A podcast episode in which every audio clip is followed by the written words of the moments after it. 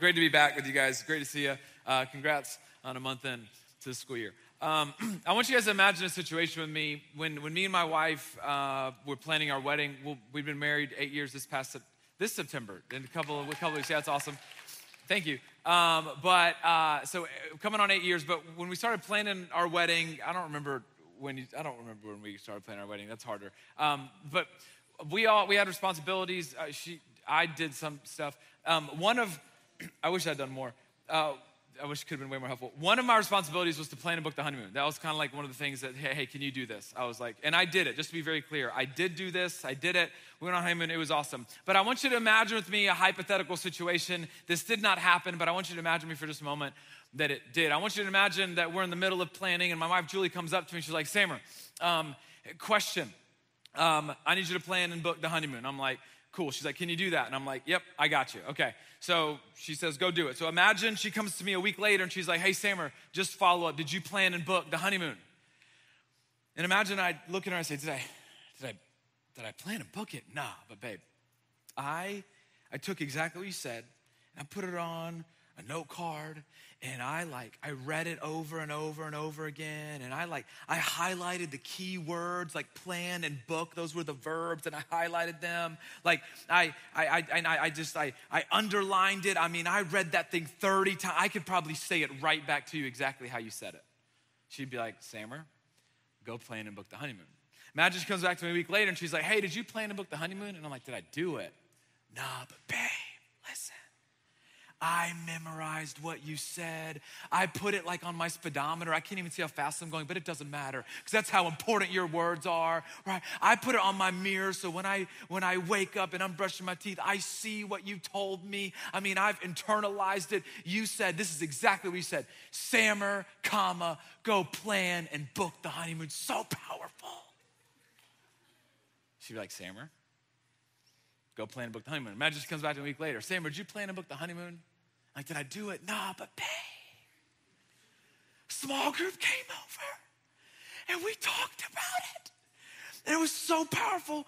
And I cried and they cried. And then my friend brought a guitar and we sang about it. It was so, and we were laying hands, we were praying for each other. It was unbelievable. She drop kicked me in the throat. and then she would go plan and book the honeymoon. Silly, hypothetical example, but here is the point, and you get this. The difference is in the doing, which is the tension that we've been wrestling with throughout the course of this series that we are concluding today called This is the way. We've been wrestling each week with this tension, right? That you can be a Christian, you can believe in Jesus, but not follow in his way. Kind of how we've said it is that you can be convinced convinced that Jesus rose from the dead and he died for your sins and, and, and, and, and you're going to heaven. I mean, fully convinced, but not committed to following in his and we, we talked about this. So, just by way of review, for some of us, if you're here for the first time, you're kind of coming in on tail end of a three part conversation. So, I just want to kind of catch you up. In the book of Acts, which is a New Testament, um, do, uh, a New Testament book that documents for us the explosion of the early church, um, Christians, they didn't call themselves Christians. You're right. And if you've been with us, you know this, but just by way of review, they called themselves followers of the way. That's how they identified themselves. In fact, the term Christian, um, that was given to Christians by those outside of the faith. Christian was a political term. It literally just meant those that belonged to the party of Jesus. That this group of people that talked about this resurrected Savior had become a prominent enough group of people that they needed a title. So those that weren't Christians just called them Christians. They were these people that belonged to the party of Jesus. What they called themselves was followers of the way. And this word, the phrase the way in the Greek, it literally means, and you can see this in the book of Acts, it literally means a whole way of life that following Jesus, it was not just a belief, it was how I modeled my whole life. That there was not an area of my life for these first century followers that Jesus did not influence. And if you'll remember, if you'll remember, um, Jesus has a lot of titles today, and, and you might not sure what you do or don't believe about Jesus. Maybe you're still unsure and you're not sure what you do or don't believe about faith, but what we do believe about Jesus is that he's the Son of God, he's the resurrected King, okay? But in the first century, he had another title, this human title, and it was that of rabbi rabbi, which is just Hebrew for teacher. And in the New Testament, in the Gospels, Jesus had disciples, okay? He had these followers that followed him, these disciples, John and James and Peter, right? Um, even if you haven't grown up in church, you know of these, um, these disciples. And disciple literally just means student. But we've said that the best translation for the word disciple in the Greek is apprentice. Apprentice. Every rabbi had apprentices. That you can be a student just to learn something, but when you're an apprentice, you're learning in order to be just like. And so, in the first century, these rabbis, a very esteemed position in the Jewish community, um, they had apprentices. And the goal of an apprentice was to be just like their rabbi. The goal of an apprentice, like that was the goal of their life. They followed their rabbi everywhere he went in order to think like he think, to interpret the law the way he interpreted the law, to argue the way he argued, to talk the way that he talked. Their goal was to become just like their rabbi. So Jesus having apprentices wasn't unique to him. Every rabbi had apprentices. But Jesus, as we've seen, is unlike any other rabbi. And, and we've kind of looked at this verse. This has kind of been our anchor verse for the whole series. At the end of the Sermon on the Mount in Matthew 5, 6, and 7, it's Jesus' longest recorded sermon. And he says this at the very end of his Sermon on the Mount. And his Sermon on the Mount, it's like the how to of following Jesus, what it looks like to live in his kingdom. And so to kind of round it all out, he says this I want you to enter through the narrow gate. And um, for wide is the gate and broad is the road that leads to destruction and many will enter through it. And he goes on to say, but narrow is the, is the way that leads to life, and only few will find it. So what is he saying? He said, I want you to enter through the narrow gate. And this word, um, road here, it means way. So what he's saying is there's kind of two paths you can take. And the, the broad path is the path that kind of a popular culture. It's where everybody else is gonna go. Live as everybody lives. Um, handle your money the way everybody handles their money. Treat people the way everybody else treats people. Date the way everybody else dates. Um, don't worry about integrity. Do whatever you want. Get what you want, however much you want, as much as you can, as long as it's good for you. But he says there's a narrow way. It's a different way. And this idea of entering the narrow gate, it's hey, I want you to come be my apprentice and I want you to walk along the narrow way. I want you to order your life around mine. That's what it means to follow Jesus. And while our cultural context is different today, the goal is the same and the invitation is the same to order our lives around the way of Jesus. So, by way of review, what we saw in week one is that there's a path there's a path. Jesus has invited us to walk along the narrow path behind him that leads to life. And then last week, Jake, who I absolutely loved listening, Jake, hope you guys enjoyed Jake as well, he talked about that there's a price. There is a price to following Jesus. There is a price to being an apprentice of Jesus, to deny yourself, to say no to you, to pick up your cross and to follow. There's a price. But we said this, right? That there's a greater price, there's a cost, there's a greater cost to not following Jesus. So the, there's a path he's invited us to follow. There's a price, there's a cost. We're not going to sugarcoat that.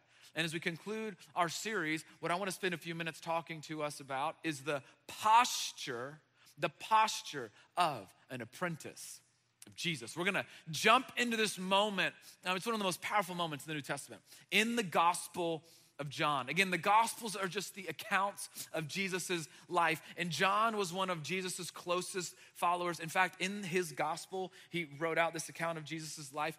He, he doesn't call himself John in the Gospel, he identifies himself as the one whom Jesus loved. So John clearly thought very highly of himself. So we're going to be in John chapter 13. And, and where we are in John chapter 13, we're jumping into this series of moments. It's kind of the final moments that Jesus has with his disciples, with his apprentices, before he is crucified on the cross. So these are kind of some of these final moments. They don't fully understand it yet. Jesus knows what's about to happen, they don't fully get it. It's these final moments the final moments of his earthly ministry. And just before the moment that we're about to jump into, um, an argument had broken out. And the disciples started arguing about who would be the greatest in the kingdom that Jesus came to establish. The disciples thought that Jesus um, was gonna march into Jerusalem and like take over Israel, like Game of Thrones style. Like he thought like he was gonna come in, rule the Iron Throne, and it was like Dunzo, and he was gonna take over everything, and he was gonna rule right now here. Jesus had a different plan in mind. He was a different kind of king. And so here they are arguing who's going to be the greatest when Jesus finally conquers Rome and, and rules the world. And they're arguing who's going to sit at his right and his left. So it's kind of within that, this moment in John chapter 13 happens. John chapter 13, starting in verse 1. It was just before the Passover festival. And Jesus knew that the hour had come for him to leave the world. Again, these are the final moments with his disciples and, and to go to the Father. He was going to die on the cross, in the tomb for three days, and he was going to resurrect. Having loved his own who were in the world, he loved them until the end. John wants to make very, very clear. Again, this is his color commentary. The death of Jesus is imminent, and he wants to make clear this rabbi, this teacher, he loved us with everything that he had until the very end. And then John goes on in verse 2. He says, um, the evening meal was in progress. The, the Passover festival always had this, the Passover meal. The evening meal was in progress, and the devil, the devil had already prompted Judas, the son of Simon Iscariot, to betray Jesus. Okay? Now, Judas, he would be the disciple that would betray Jesus and hand him over to his would be crucifiers. Now, I just want you to hold on to this. This is the first explicit reference, what, this is an explicit reference right here in this John chapter 13 of um, of Judas betraying Jesus. I want you to hold on to that. We'll come back to it in a second. Jesus knew, Jesus knew, John goes on, that the Father had put all things under his power and that he had come from God and was returning to God. Kind of seems kind of random, um, but John is going to make sense in just a second. Here's what he's doing with this moment. John is creating and he's giving you and I a status clarification about who Jesus is. And this is so important because of what's about to happen. John wants to make clear to anybody that would read this there was no question as to who was the one that had all the power in the room.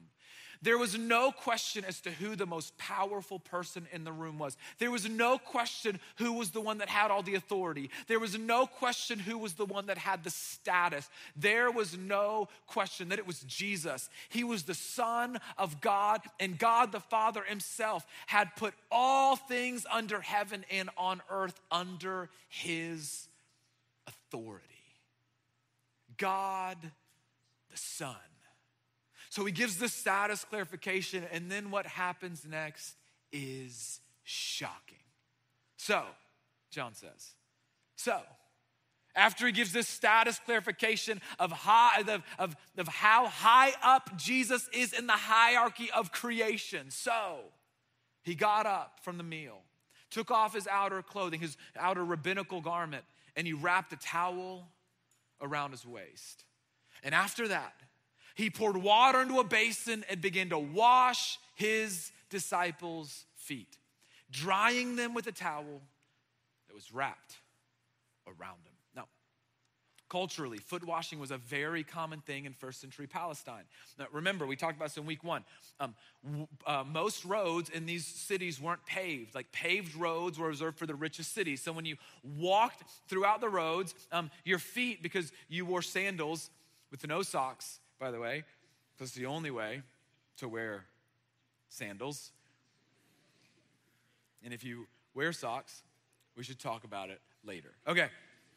So you you you wore sandals, um, and I'm not talking about flip flops, by the way, just to be very clear. Uh, but um, so you, you wore sandals, and so you know what it's like, right? Like when your your feet get dirty, and, and there's like it's like dust and stuff in between toes, and it, your feet already look gross. They look extra gross, and then when you walked into somebody's home, you don't want to walk around and get everything so dusty. So it was very very normal. You'd walk into someone's home and you would wash your feet. Now some homes, some families were wealthy enough they had a servant, and so a servant customarily would wash the feet of the guest. Hospitality was a really, really big deal, is a really, really big deal in Middle Eastern culture. Trust me, come over to my mom's house, she'll feed you until you can't breathe anymore. Uh, but um, so washing feet was a really, really big deal. But most houses, like not, most families didn't have a servant. And so oftentimes you'd walk in and you would wash your own feet. I did read that um, there's, there were some instances where kids would wash the feet of like their parents and stuff. So I'm gonna make my daughter listen to this sermon. But so You'd walk in and get your feet washed. Very, very normal. What's not normal is who was the one that did it. And notice, notice what John is doing here in this moment. Jesus, the one with all the power, Jesus, the one with all the authority, Jesus with all the one in the status. He's the one that gets up. And then notice what John does. He gives so much detail around the preparation that is happening. That um, in these in these few verses, there are six action verbs Six action verbs. The emphasis is all on the action that he rises. He takes off the outer rabbinical garment and then he, and he wraps a towel around his waist and he takes the basin and he fills it with water and he starts washing their feet. And then with the towel, imagine like a, you know a waiter wrapping something, uh, the, the, the whatever, the, the apron around his waist and then he dries the feet. The emphasis is on the action of Jesus. The master teacher didn't come just to tell us about the way, he came to show us the way. And I want you to imagine this scene like when John wrote this with the detail, I think he literally wants us to see it and to feel it. Like if you if you read it and close your eyes, you can you can feel, you can hear Jesus the rumbling with the basin and you can hear the water getting poured in and you can hear him taking that towel and wringing it out and you can hear the droplets hitting the basin. And if you were in that room, you certainly would have able you would have been able to hear it all in a pin drop because the room would have been dead silent is Jesus, the rabbi, the one with the power and the authority, getting up, doesn't like give any kind of forewarning and begins to wash his disciples' feet. They would have been wide eyed, shocked, not sure what to do. Do we say thank you? You know, can I, can I tell him that he missed a spot on my big toe?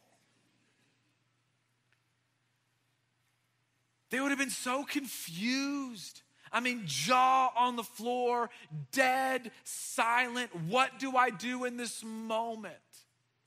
Nobody said a word until Peter, of course. Peter always spoke up. Jesus gets to Peter. They're all like, What is going on? Verse 6. He came to Simon Peter, and Peter said to him, Lord, are you going to wash my feet? And in the Greek, the emphatic words are you and my. Are you really going to be like you, of all people, are you going to be the one that's going to wash my feet? This is ludicrous. This is crazy. And Peter was rightly like shocked and confused because this was the ultimate role reversal. His rabbi, his rabbi, washing his feet. In what universe? This was not the way. This was backwards. This was upside down. Verse 7, Jesus replies, He says, You do not realize. You do not realize now what I am doing, but later you will understand. hey, Peter. Later, you're gonna understand better the lengths I'm willing to go to show you how much I love you. Peter, You think this is crazy? You think this is shocking? You think this is upside down? You think this is beneath me? You have no idea what I'm about to do for you. He's alluding to his death on the cross. Peter, you've got a problem with this. You just wait, man. You have no idea. You have no idea. This is just a prelude. This is just a taste of what I'm willing to do to show you how much I love. So Peter responds, No. Uh uh-uh. uh No, sir. You shall never wash my feet. And you've got to respect Peter in this moment. He's like, No, no, no. We're not doing this. You are not washing my feet. I'm fully capable of washing my feet. I've got an ingrown toenail on my right pinky, kind of hurts a little bit. I'd rather just do it by myself. This is way above you. This is not the way. This is not how this goes. The one in power, the one with the power, does not stoop this low. Peter, and like the other disciples, they just weren't willing to speak up. They did not have a category for this. So Jesus answers, says, Peter, unless I wash you, you have no part with me. Now, again, what Jesus is describing here, he's again pointing to his death and resurrection on the cross. And what he's ultimately saying is, hey, um, he's, he's alluding to his death, which was going to wash everybody of their sins and forgive us of our sins. And because of that, we can be relationally connected to him. That's what he's alluding to. They don't fully understand it. So Peter, being like the over dramatic person that he is, he goes, Well, then, Lord, I, I know I want to be connected to you, man. Like, you're my boy. I want to follow not just my feet, then, but my hands and my head as well. Let's just take a bath, okay? Like, if that's the case, we'll take a bath. It's all good. I'll jump in to Jesus. Looking at Peter, I would imagine gently discouraging his, his excessiveness, probably with a smirk. He looks at Peter and he says, Look, those who have had a bath need only to wash their feet. In other words, their whole body is clean. In other words, Peter, I know you're good. I know your heart. You're okay. You don't, you, you, you're gonna have a part with me. Like, you don't have to worry about that. And you are clean, though not every one of you. For he knew, for he knew, for he knew that who was going to betray him.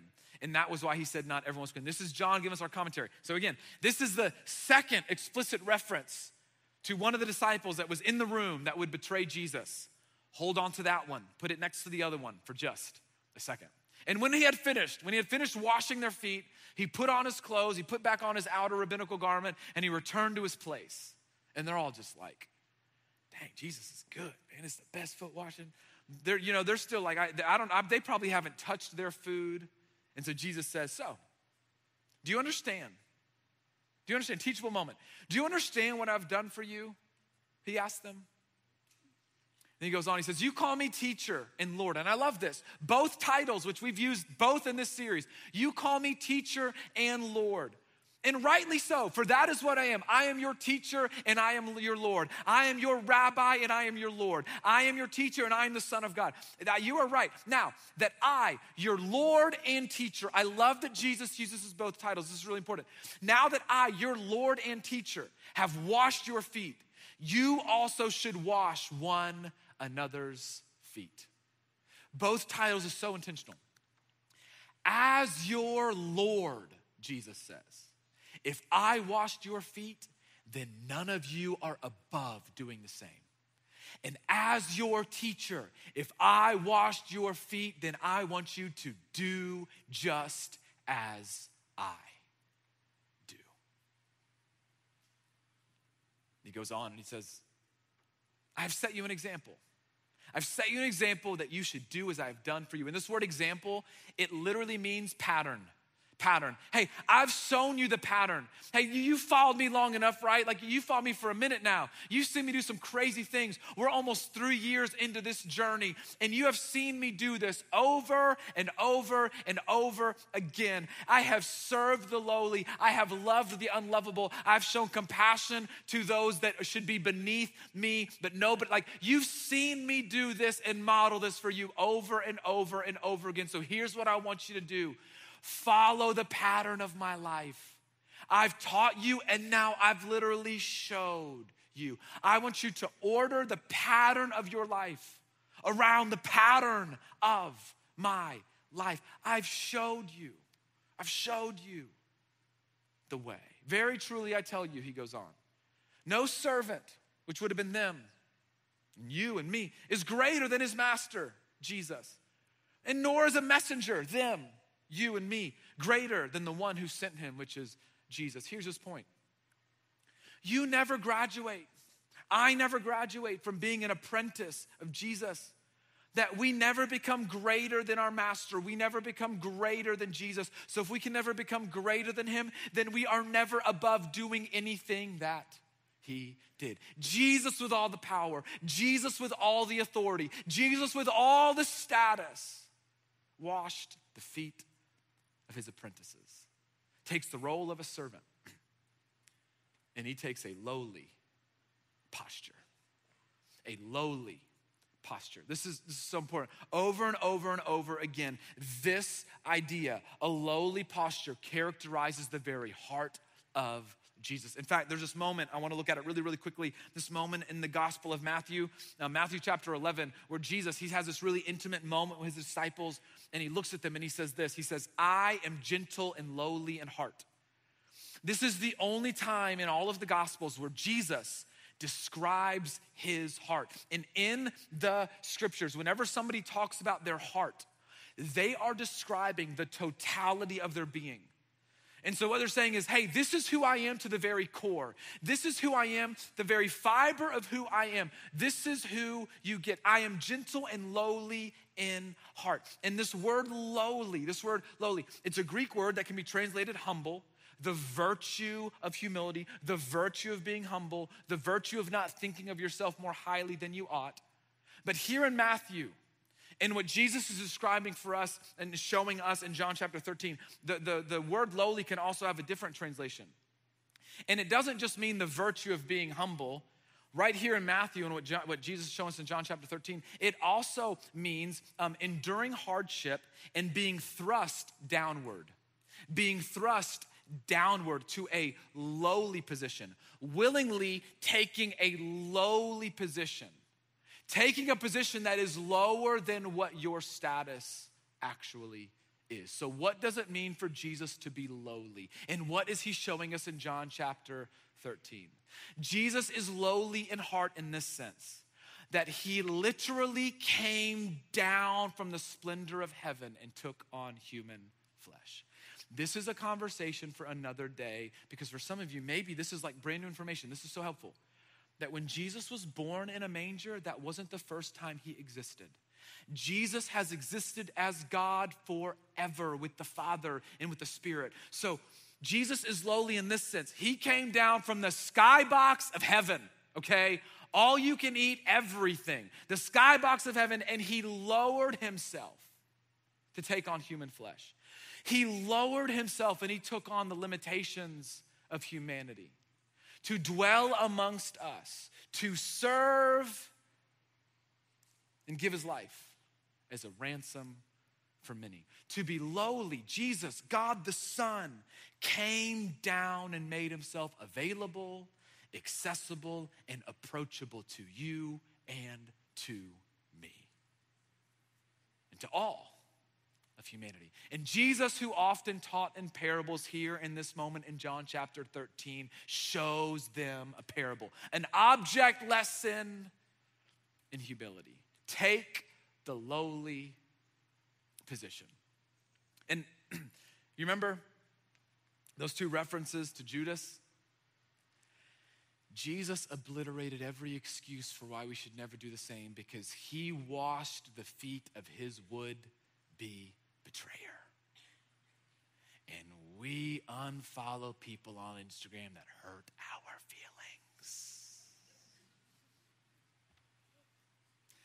He washed the feet of Judas, knowing that in just a short while he would turn him over to be crucified. Absolutely no excuses for any of us.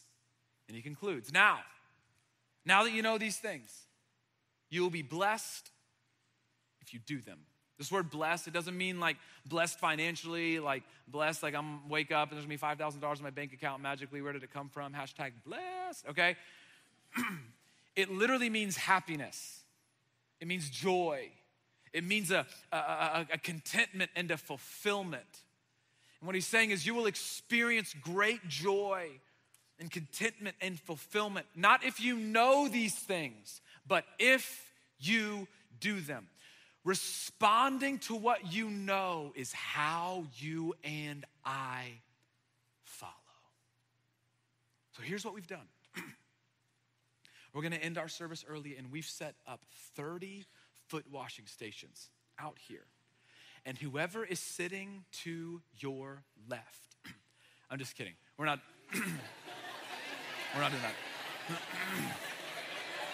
We're not doing that. We're not doing that. Yeah. Y'all were like, uh, no, no. you know what, though? A relationship was about to happen. It was gonna happen. How did y'all meet? I washed her feet at church. Just kidding.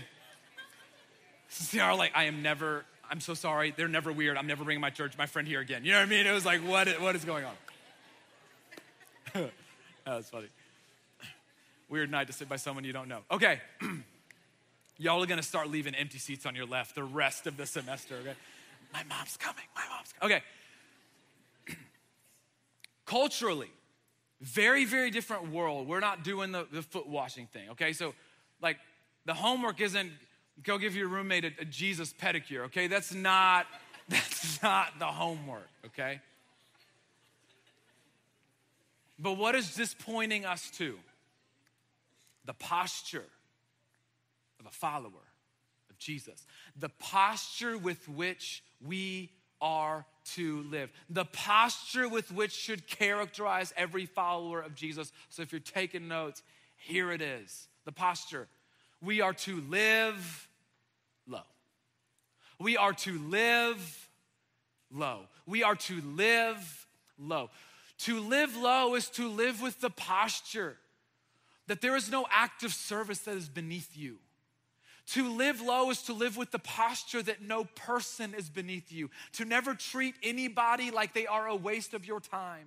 To live low is to live with a readiness to serve another, to serve your roommate, to serve somebody that you don't even know, to serve somebody at work. Come on, to live low is to live with an awareness when other people have a need.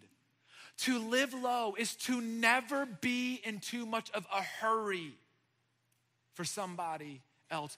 To live low is to never think you are too important for anybody else. To never think because of your status at work or your status in some organization or your status in your sorority or fraternity that you are in some ways better than somebody else. To live low is to be remarkable in the way that we care for others, especially those that we don't even really know. Come on. To live low is to make yourself available and accessible and approachable, no matter what you think about yourself. Come on. To live low is to have a proper awareness of self and not thinking too highly of yourself at the expense of others. To live low is to elevate the needs of others even when it costs you and me. To live low is to stop asking what's in it for me and to take on the mentality of asking, How can I serve you? To live low is to value other people because every person that we come in contact with is another person that Jesus died for. As Lord, if He lived low, then none of us are above it. And as our teacher, if he lived low, we are to do as he did. This is the narrow way, the counterintuitive, counterproductive, countercultural, seemingly counterproductive way of Jesus. And here's the irony like the person that I just described, that's the kind of roommate you want. Some are like, yeah, it's the kind of roommate I wish I had. This is the kind of person you want to date. Like, this is the kind of person you want to do life with. This is the kind of person you want to be in a group project with. You know what I'm saying? Like, come on. Yeah, preach. This is, this is like, these are the people that you want to work with. These are the people that you want in your life. This is the kind of person that you want to marry. This is the person that you ultimately should desire to want to be. So, I want you to take personal inventory. Like, what area of your life or what relationship do you need to adjust your posture in? Come on, just be honest with yourself. Where do you need to adjust your posture? With your roommate, with some friends, somebody in your organization or your sorority or fraternity? Come on, is it somebody in your family? Is it somebody that you don't really know, but you know enough about to be judgmental of? Come on. Is it somebody that's hurt you? Is it somebody that you've deemed unforgivable? Come on. Who or with whom do you need to adjust your posture? And then, as if Jesus wasn't challenging enough, soon after this moment, literally within the same series of conversations, soon after this moment, Jesus drops this line that's become kind of a heartbeat of our church And if you've grown up, if, you, have grown up in church, you've, you've heard this. It's one of Jesus's uh, most famous lines. So within this context, he, he says this. He goes, so all their feet are clean. And he says, so hey, I'm about to leave, but again, let me give you something. A new command I give you. Love one another. As I have loved you, so you must love one another. By this, everyone will know that you are my disciples if you love one another. Jesus sums it all up, kind of this full circle moment from the Sermon on the Mount where he gave us the golden rule. You remember? Love others as you want to be loved, love your neighbors yourself. Here he gives us the platinum rule. No, no, no, no. I don't want you to love someone just as you love yourself. Because sometimes you don't, you don't feel it. I want you to love them as I have loved you. And you've seen it. You've seen me serve you. I've washed your feet, and you're about to see me go to the cross. So I want you to serve others like I've served you. Give as I've given to you. Seek out the good for others as I've sought out the good for you. Show love with no bounds, no limits, and no conditions. This is the way. This is how all people will know you are one of my disciples. This is how people will know you are one of my apprentices if you live love. Live low and live love. Live low and live, laugh love. Live low,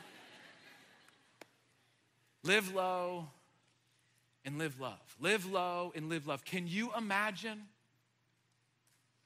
Can you imagine your sphere of influence? Can you imagine your relationships? Can you imagine your friend group? Could you imagine um, Kennesaw State if a group of people, could you imagine Chattahoochee Tech? Come on, could you, ima- could you imagine your workplace? Could you imagine if we just decided, I'm going to live low and I'm going to live love? I'm going to follow.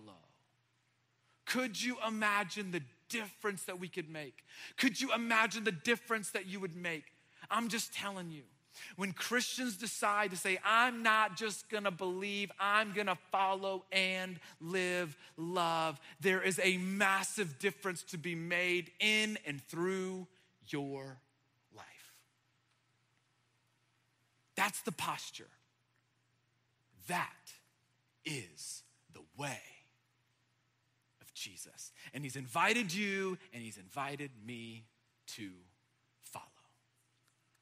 communities flourish. History will tell us this. History tells us this. Whenever Christians follow, communities flourish. Whenever Christians follow, the good of others is propped up and communities flourish. Relationships flourish. Flourish. Your future marriage will flourish. Your dating life will flourish. Your influence and your reputation will flourish. And according to Jesus, you'll be blessed. so that kind of concludes this is the way. And, and I want to just tie a bow on the series for us because um, we've kind of walked through three weeks of this and some of you kind of come in at part two or part three or maybe you missed you know part one and here you're coming in on the last two. I just kind of want to tie all three weeks together. If you'll remember um, in week one i kind of said hey you might be in one of three categories. You might be curious convinced or committed and for those of you that were in the convinced and committed category, um, if you'll remember, if you're convinced or committed, I gave you a challenge. Um, and my challenge was this my challenge was to get dusty. Um, can we go to the next slide? Yeah, there we go. My challenge was to get dusty. And it was like, what? Are, well, that's weird. If you weren't here for part one, like I'm, I'm perfectly fine being clean. um, if you remember, right, get dusty. Um, we talked about roads not being paved and they were, you know, sandy. And there was this common blessing. I told you guys this was a common blessing in the first century for any apprentice. May you be covered in the dust of your rabbi. In other words, may you follow so closely behind your rabbi that by the end of the day, you're covered in the dust that got kicked up from their sandal. So I said, hey, here's our goal. I want you to get dusty. And here's why we kind of laid it out over three weeks of the series. Getting dusty means surrendering daily, living sacrificially, living low, and live love. Surrender daily, live sacrificially, live low, and live love. Surrender daily. God, not my will, but your will. Not my way, but your will. Live sacrificially. I'm going to say no to myself for the sake of others. I'm going to live low, and I'm going to live love. Get dusty. And then, for those of you that were in the curious kind of stage, if, if you're curious, here was my challenge to you. I wanted you to stay curious. But maybe throughout the course of this series, you've gotten a different glimpse of Jesus, a more fuller picture of Jesus. And maybe, maybe, just maybe, your clearer picture of Jesus is compelling you to maybe take a step towards the convinced and committed stage. Maybe tonight, for the first time, you move out of curious and you say, you know what? I want to follow. Jesus in John chapter 13, he washes their feet. And then a few verses later, he gives us this platinum rule. I want you to love others as I have loved you. And then in John chapter 14, he gives one of his most famous lines ever, and it is the most fitting way to end our series. He says this in John chapter 14, verse 6. Again, the same moments. He says, I am the way. I am the way, in the truth, in the life. And no one comes to the Father except through me. Jesus, who is the way, he came to reveal for us and to teach us the way. But here, Jesus is telling us hey, I am the way to the Father. I am the way to be redeemed. I am the way to be forgiven. That sin separated us from God. Sin made us incompatible with God. But then Jesus came down, took the lowly position, denied himself, literally picked up his cross and died a death that he did not deserve. And then he rose from the grave three days later, defeating the power of sin and death, so that whoever believes in him experiences new life now and forever. I am the way, he says. I am the connection between two things God and people. I am the truth. Jesus is completely reliable in all that he says, all that he taught, and all that he did. And I am the life. All life, here and forever, flows through me, Jesus says. So the invitation is to believe and follow. So maybe tonight, just right where you are, right where you are, believe that Jesus died for your sins and came to set you free. That's it, right there. Just right where you are. to say it out loud, just like right where you are. Believe. Believe that Jesus forgives you of your sins and sets you free. He forgives you of your sins and He set you free. He's forgiven you of your sins and He has set you free to new life, to follow a new way. Jesus, our teacher, came to show and teach us hey, this is the way. Follow me order your life around mine. There is more life in this way than any other way.